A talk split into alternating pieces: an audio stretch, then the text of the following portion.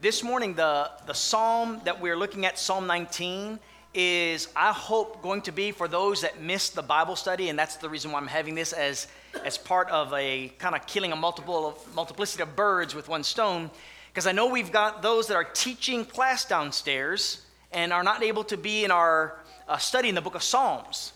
And as a result of that, I wanted for us to go through this because of the study that we're engaged in.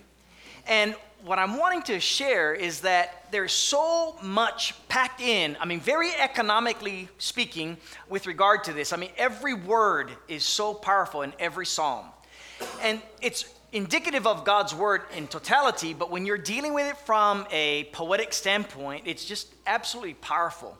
And so I wanted to share the psalm as we kick off our study um, over the next few months in the book of Psalms.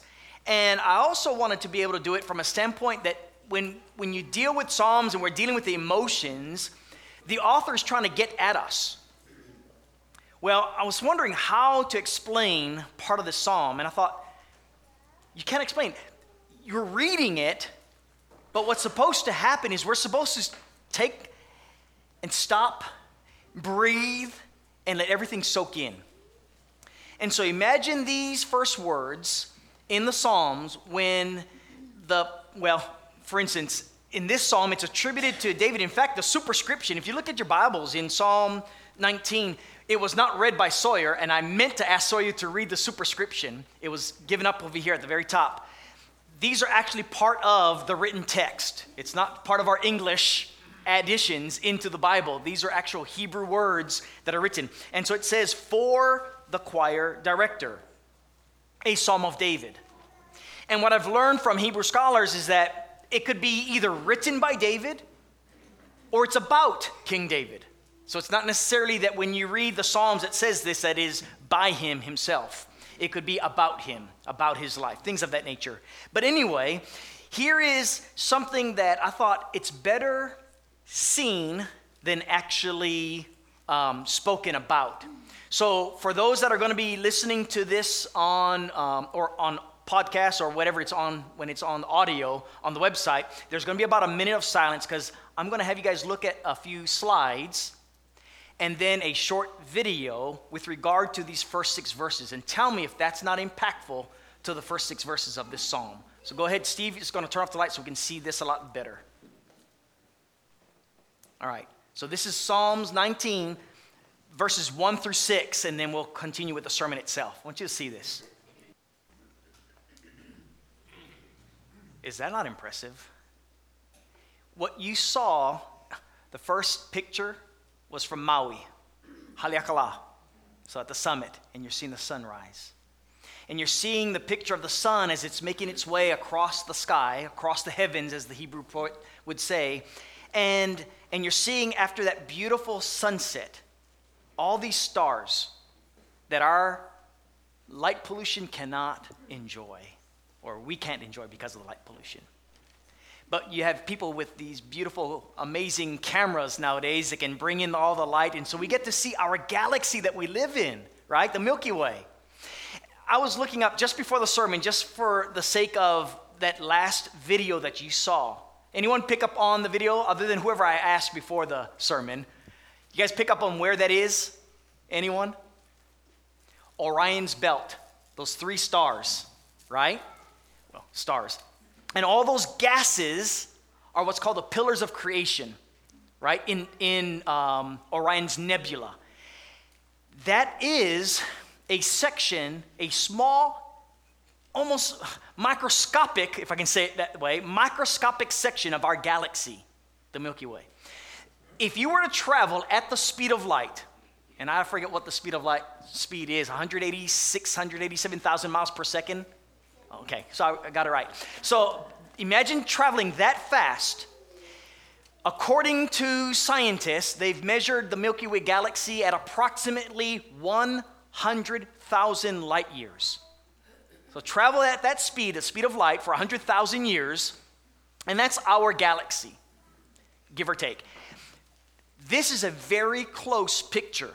In fact, NASA has updated their, um, their photography, what's called the, I forget what it's called, the XDF extended depth field or something like that. I forget what it's called. Uh, but they, with the pictures from the Hubble telescope, they can go actually into Orion's Nebula and you can take a virtual tour through it, through all the photography. It's just fantastic. Well, that picture is so close to us it only takes about 200 light years to get there. and, and it could go from one end of Orion's nebula to the other end, which is about 1,200 light years from us. Take a picture in your mind of what you just looked at. It's phenomenal. Now, one more time, read these first six verses with me and see if we don't get a sense of the awe of what the author is getting at when he's trying to make this point and the main point of this particular psalm. The heavens are telling of the glory of God, and their expanse is declaring or shouting forth the work of his hands. Day to day pours forth speech, and night to night reveals knowledge. There is no speech nor are their words, their voice is not heard. And yet, line has gone out through all the earth, and their utterances to the end of the world. In them, he has placed a tent for the sun, which is as a bridegroom coming out of his chamber. It rejoices as a strong man to run his course. Its rising is from one end of the heavens and its circuit to the other end of them, and there is nothing hidden from its heat. So here is the skies, the heavens, the firmament, and from his Hebrew picture, you're having this picture of within these heavens are all that you can see. And every day and every night, what you get to see is the glory of God. And that's why all these pictures, I mean, scientists, the pillars of creation, the irony of it all with science, the pillars of creation. And all these people have all these nicknames for a variety of these gases that make up nebulas or these galaxies that we look at through this telescope. I mean, this is, by the way, all the stuff that, um, that you can look at in, in a lot of these details now are things that were found about 200 or so years ago through astronomers that naturally had been known for centuries and millennial prior with regard to various aspects of various constellations and what have you. And, and the picture that we get is, as the psalmist is saying here, is look at the glory of God. Because the heavens are shouting it every single day. Not a word spoken. You cannot hear it. Although, interestingly enough, I forget where, if it's in the state of Virginia, someplace in the eastern part of our country, the size of a football field is this apparatus that's actually trying to listen to sounds in our galaxy. So interesting that we're trying to listen for these sounds. And here, the writer is saying, You can't hear anything, and yet the heavens are shouting the glory of God. So that's the picture that is given. And what is interesting, and a lot of people love Psalm 19 for uh, apologetic standpoints because I think it's teleo, I forget whatever it's called, but it's basically where he tried to prove the existence of God through the existence of the creation. And what you have is, is this concept here. If I told you, was this a mistake? Mona Lisa. Just saw it in the dumpster, a lot of tomatoes and grapefruits and hamburger meat and everything. It was all, this is what came out of the, out of the, the dump. You'd laugh at me, right? Well, you would say, no way. That is a sign of absolute art. Well, many people would say that. There's a designer behind this. You saw all of the beautiful things that in the morning where Ray's dad is like looking at having that experience, he said, of the beauty of God's creation and, and having some closeness to God because God's handiwork is shouting out his glory. And that's what we're seeing here. We're seeing the designer or the creator behind all this beautiful creation that shouts out his glory.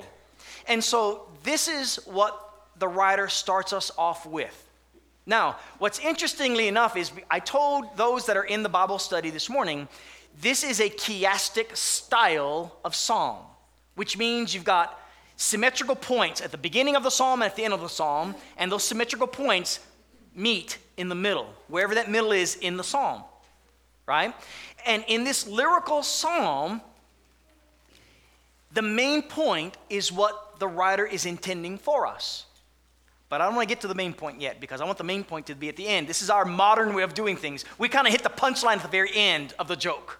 Well, the same thing is said for uh, the psalm. I want us to actually go from the beginning of the psalm to the end of the psalm to get to the main point. So if you look at the last part of the psalm, I want us to see how it mixes in with the first part. The first part, the heavens declare the glory of God. The last part, man declares the grace of God. Okay? So look at the very last verse in this psalm.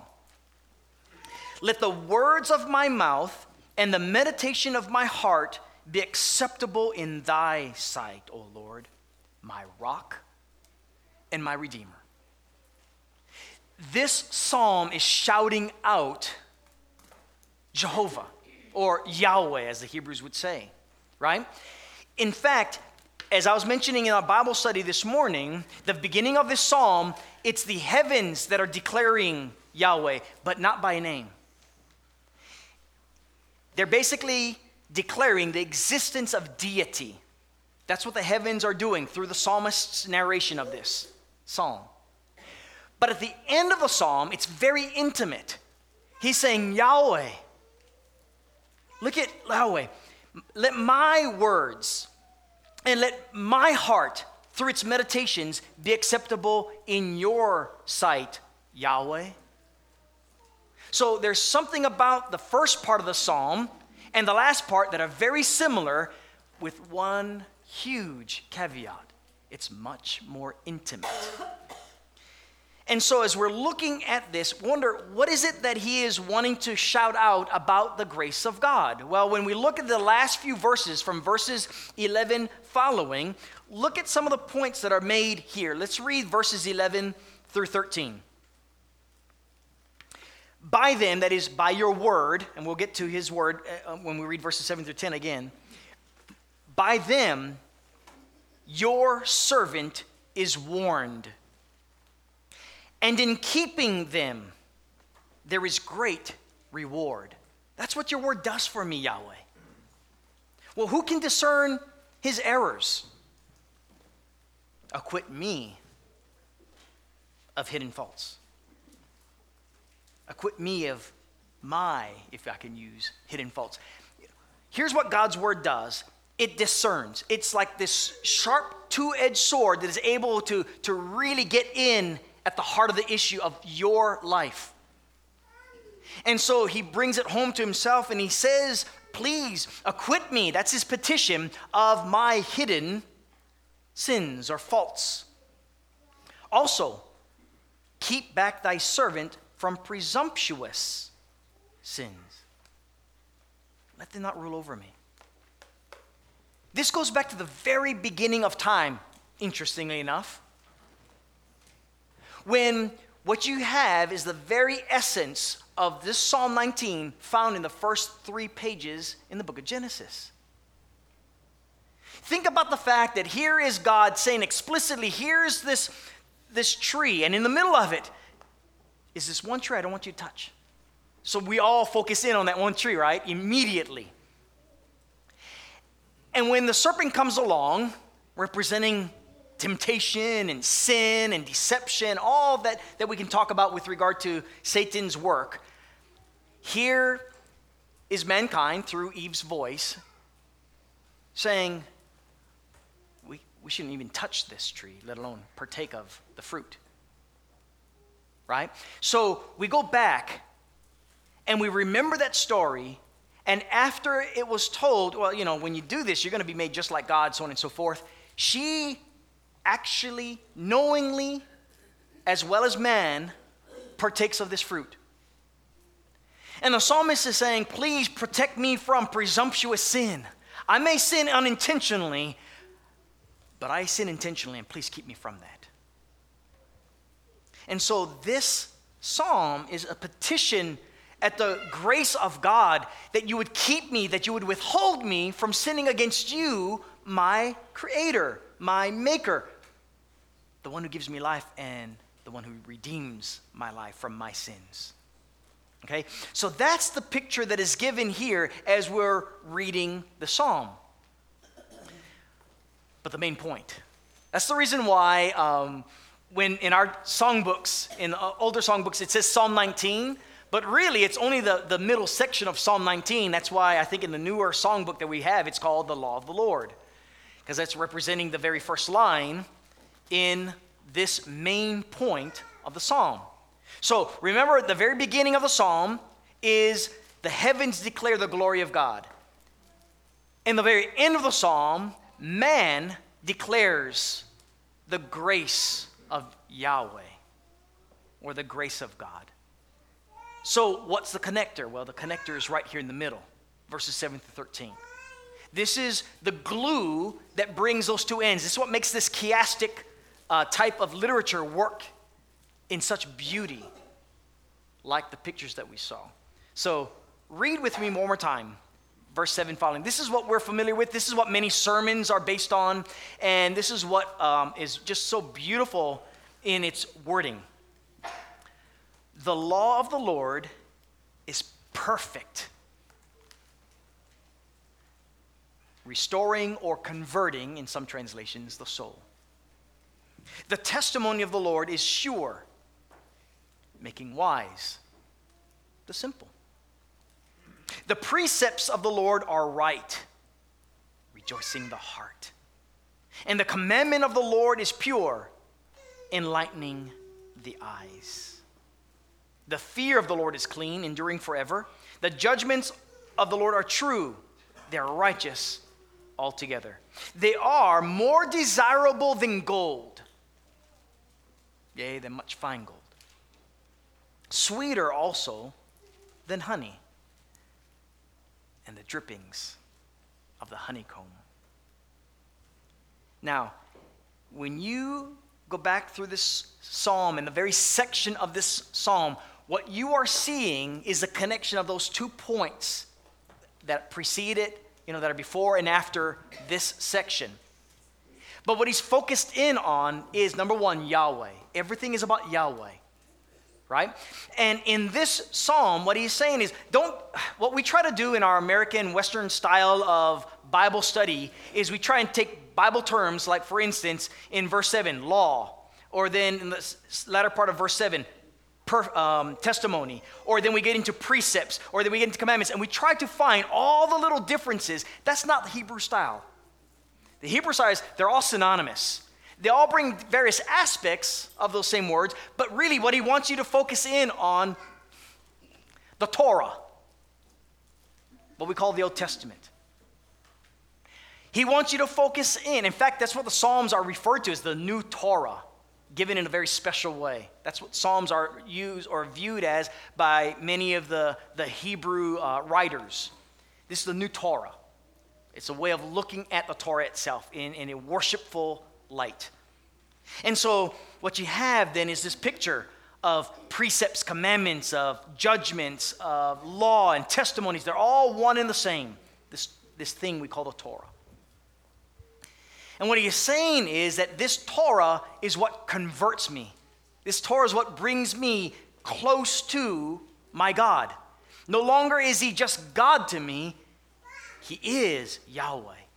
And that's the difference between the creation, the heavens, and the very Word of God. In this morning's Bible study, Ted was mentioning the difference between verses 1 through 6 and 7 through 13, and that he was saying, you know, one is kind of a, a revelation, and I'm going to put words in his mouth generic revelation.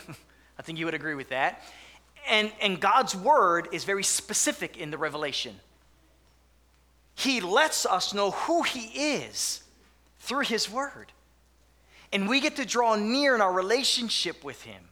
We get to have this kind of closeness to Him. We're not just some distant creation in the midst of hundreds of thousands of light years within our own galaxy. We're actually very intimately involved in Him and He in us. And that's the picture that is given of this psalm man's relationship to God. And it's personal. And what he wants from us is to see the very beauty of what God's word does for us. It transforms our lives. And then here's how we get close to the very creator who made the very ends of our universe, let alone the very hair on our head. So, as you're going through and, and you do your own Bible readings from day to day, think about Psalms that are written like this and look at the beauty that is meant to be held and, and actually digested and not just read through for, I don't know, we've got a lot of books nowadays, right? Um, these devotional books, lots and lots of them. And we read them and we're done in five minutes and we move on with life for the rest of our day. These are meant to be hung on and chewed on and digested upon and letting it work through us. Imagine if we take the time to stop and actually look outside into the sky. Did any one of us do it this morning? Yet we'd pay 10, 20 bucks to go to some kind of planetarium to look at the very sky that is right before us. So God wants us to look at his creation and, and just glory in, in, well, in him. Bask in his glory that the heavens shout out to us every single day that his creation shouts out if we take the time to notice it. And you say, well, you know, I don't have a close relationship with God. He wants you. He's giving you an ability to not only look at his creation going, wow, there's got to be a creator, to saying, not only am I here, I'm revealing myself to you very intimately. So you get to not only know me as God, you get to know me as Abba, Father, as Yahweh. That's what Psalm 19 does for us. And if that doesn't help you when you sing the song that we are singing, the psalm, Psalm 19, the law of the Lord, as we sing it one more time as our invitation, then it should. These psalms move us. They're, they're meant to, they're lyrical, they're meant to be sung. They're meant to be um, in such a movement that it brings a welling from within our heart, within our soul, so that we can sing this as the writer wrote this. Now, for those that are expecting your typical sermon, this is very, very atypical of a sermon that I'll give. I want you to note one thing. This psalm actually shows the very salvation that God desires for you. Remember, here's what the law of the Lord, the precepts of the Lord, the testimony of the Lord, the judgments of the Lord are to do on you. It's supposed to work on you. To draw you in to say, you know, who am I? I'm a sinner. And God, I want you to save me from my sins. And that's what this psalm does. It gives you a sense of this salvation, this grace being offered to you to come to Him. Now, naturally, it does not explicitly tell you what you need to do to become a child of God, but to become one, yes. To acknowledge you are created by your Creator and not just by chance is very, very strongly pointed at in this psalm. But I'll make it very clear for you. As this psalmist, I believe, implies the very beginning where God has created the heavens and the earth and wants us to see its beauty.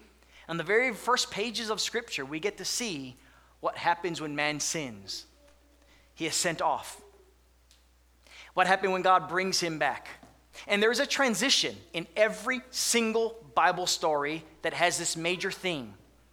Whenever man goes off into sin, he is in some kind of a desert or a wandering. And when God calls him into the promised land, he passes a threshold. Whether it was the Israelites, whether it was at the very, very beginning when the flood took place, whether it was through the, um, the, the people of God during the days of Babylonian captivity, you'll see a river in every instance, a water, a sea, where they cross over. They go into the waters and they come up out of the waters into a new created territory, if you will. That's what you have. Whether it's the flood in Genesis 3, as Peter the apostle refers to in 1 Peter chapter 3, or whether it's going to be through um, Abraham and his promise coming into the land of Canaan, uh, going through the river Euphrates, um, or the Israelites as they're coming out of Egypt and they're going into the promised land through the Jordan River, whatever it is, that's the picture that we see. If you want salvation, God is offering it to you intimately as His Word teaches. What we get in a modern vernacular as we read it is just a simple command right? Repent, be baptized, everyone in the name of Jesus. And all that is absolutely true, but the beauty behind that, that we'll see as we go through these Psalms or as you read through your Psalms from time to time, are going to be these beautifully metaphoric pictures of these moments where man is being saved by God. And you have the opportunity to be saved by him today. Do you believe that Jesus is the Christ, the Son of God? the Son of God who has come into this world to save us from our sins? Do you believe that not only did he die on the cross, but he wants you to be in the likeness of his death as well as the likeness of his resurrection? That's the picture that we have. Through the commandment, be baptized if you believe that he is the Christ. If you're willing to change and turn away from the way you've been living and draw near to Yahweh, you can have that. And, brethren, if you need our prayers, by all means, every opportunity we get, whether it's Sunday, whether it's Wednesday, whether it's throughout the week, we'll pray for you if you want. So use this invitation as that standard or that song that we're now singing pricks on your heart. Let's sing.